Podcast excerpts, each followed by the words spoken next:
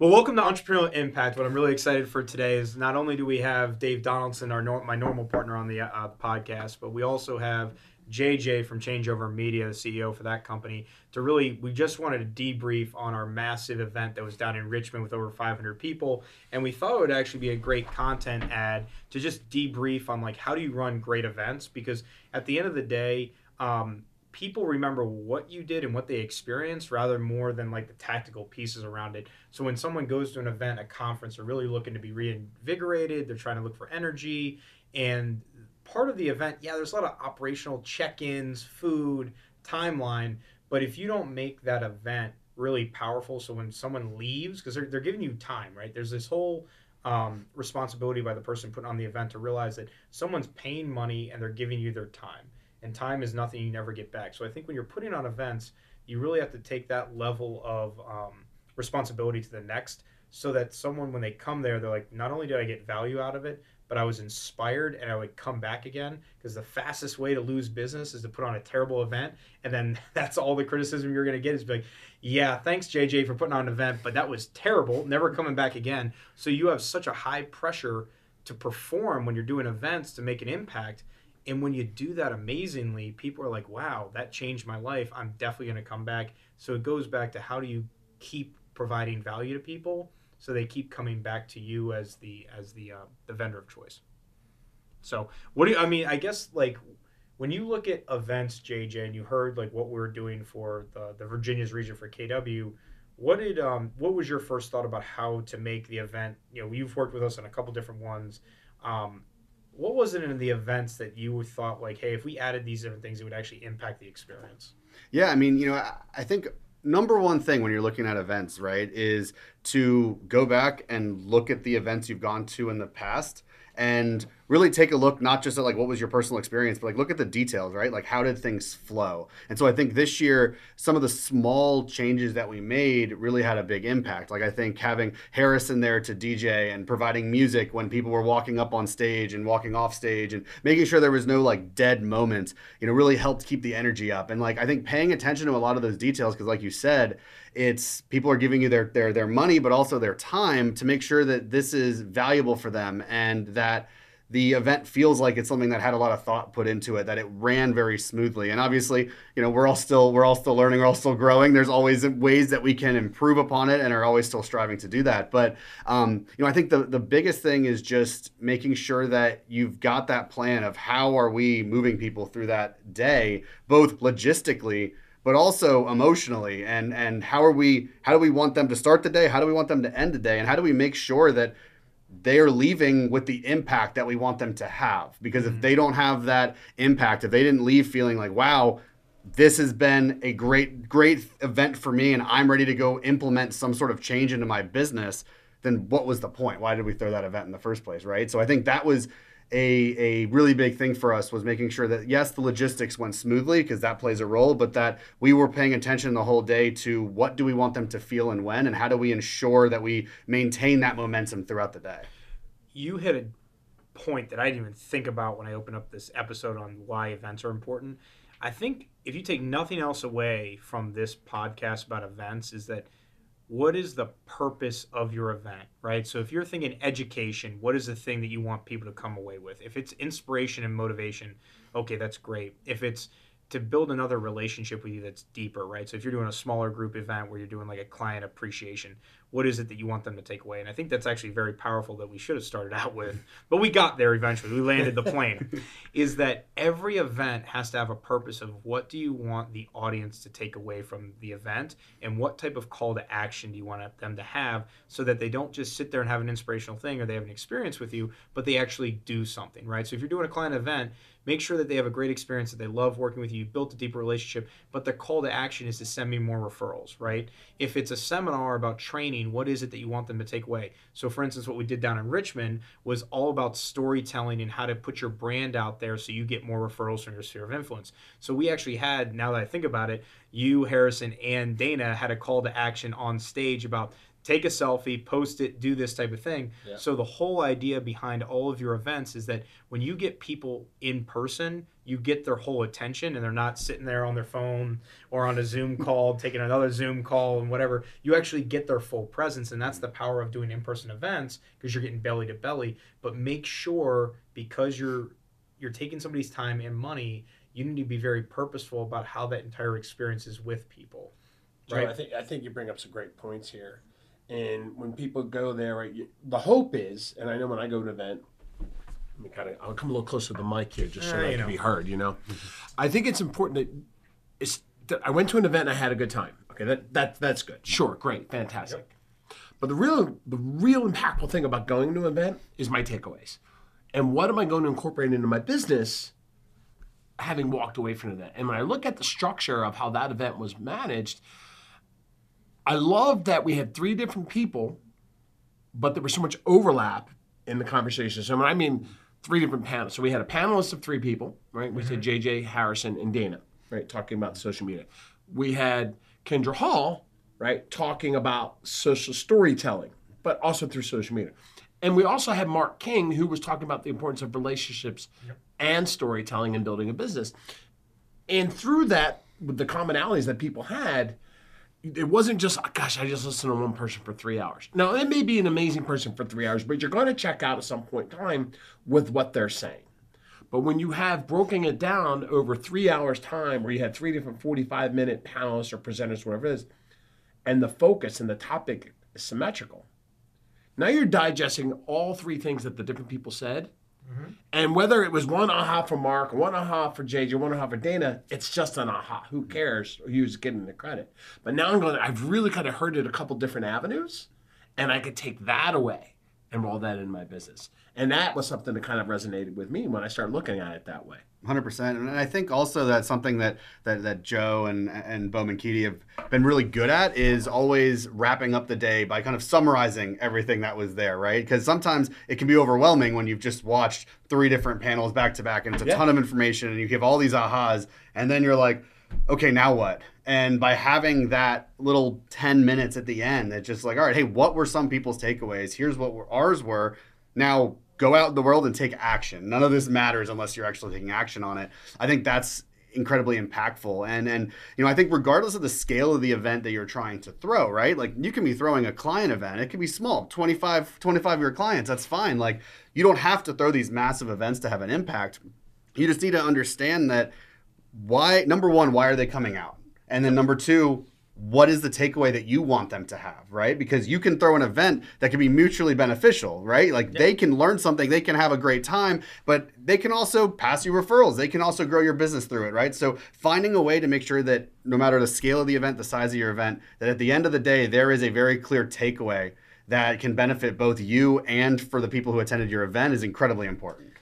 When you look at the events and putting on the events, and again, we've done this a couple times, so we've had some epic fails with some of the things that we've had to grow and, and do through some of our events, right? So for those of you that have been there, you realize, yeah, audio and PC, this is some of our hot buttons, but that also does go back to the even those smaller on the ground, those grassroots events, mm-hmm. right? The littlest thing can affect that, right? Mm-hmm. So whether you're doing it for 25 or 400, mm-hmm. audio matters.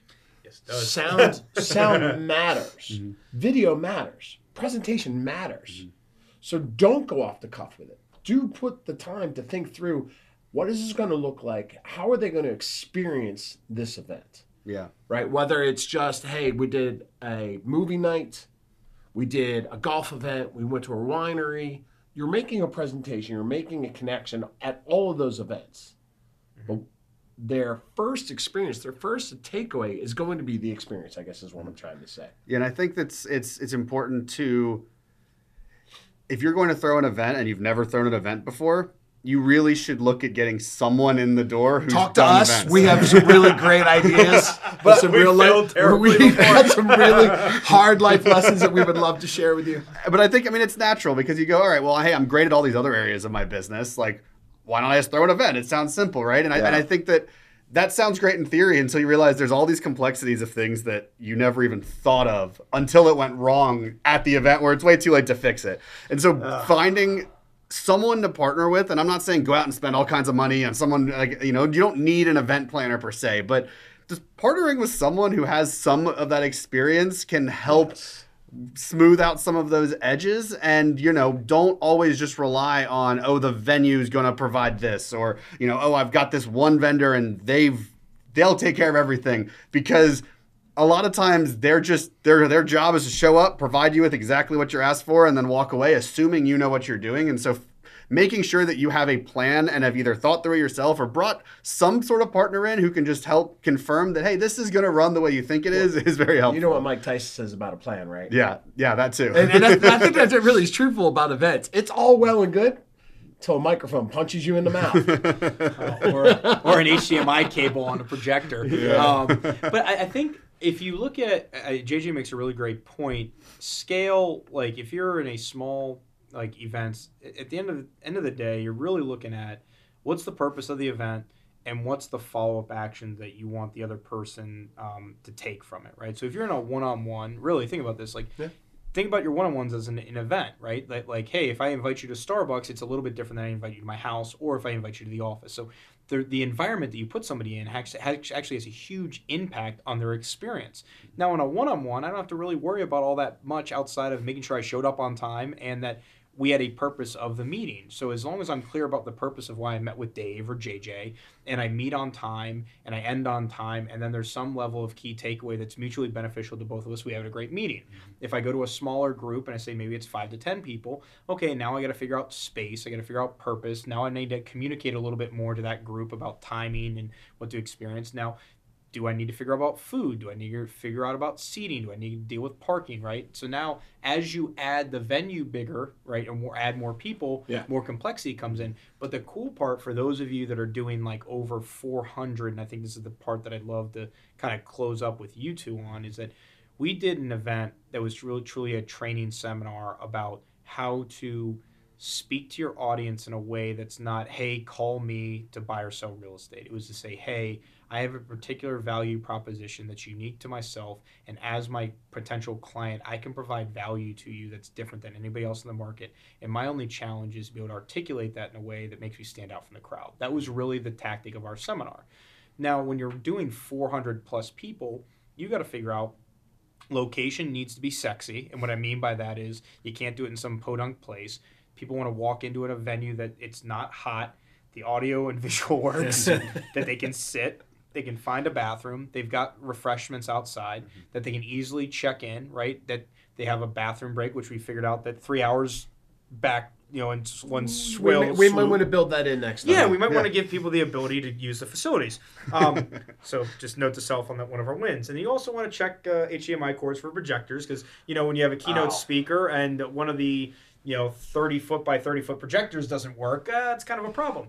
Um, the realistic nature of that is you can plan for everything, mm-hmm. but you can't test everything. Yeah. And that, and that things are going to happen. But having done these, a couple of these, like how you react to it matters too. Mm-hmm. Like we didn't panic, right? So don't panic if something goes wrong. Mm-hmm. Have a contingency, be able to respond and react to the moment, right? And don't do it alone, right? Have somebody there that can fill or help you troubleshoot if you need to fix something. 100%. And, and I think it should go without saying, but the bigger the event, the more planning and more people you need to help pull that off. Yeah. Um, because when you have a small event, you can pivot easily. Like, oh, the projector's not working. There's 20 people. Hey, let's walk into the room next door. when there's 400, there's nothing you can be able to do with that, right? So just making sure that you give the event the time and preparation that it mm-hmm. requires, and also the the team that's going to be required to pull that off.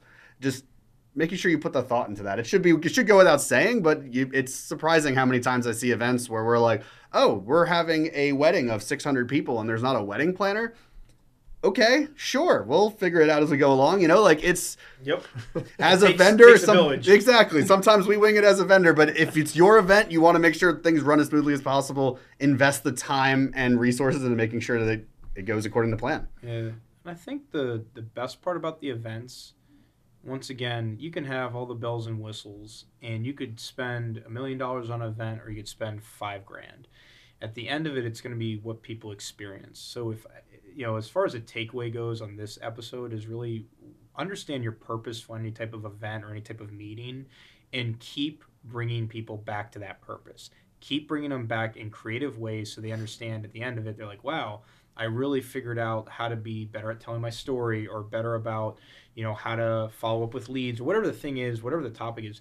Remember to always weave people back to, hey, this example was how you better tell your story, or this example was better about how you follow up with leads or create better events and experiences and that's the big thing about events is that yeah you got a bunch of people there you got great energy you got a great location you got great food you got great audio visual all those type of things but if you don't hammer your point and the purpose of why you pulled people together they're going to walk away and say great all those different things but i didn't really get anything out of that which is why the call to action after the event is so important when you wrap up because then people can tie great. I learned so much about Tell My Story, which was the event in Richmond, and they actually had a call to action on what they could implement tomorrow. And that's how you put on great events is saying what's the purpose and what's the call to action so people can actually make a change in their behaviors.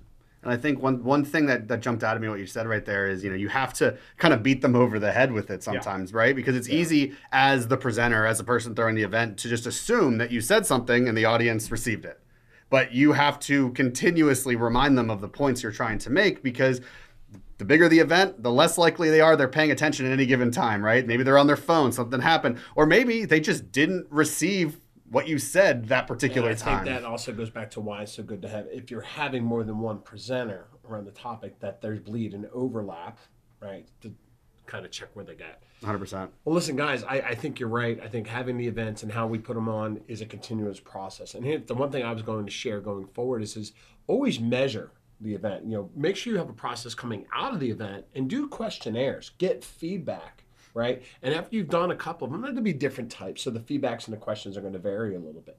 But do make sure that you get those. And as if it's a repetitive year over year type of event that you try to have, you measure yourself against what it was previously because I think you'd be pleasantly surprised at how you grow as an individual and how you run those events.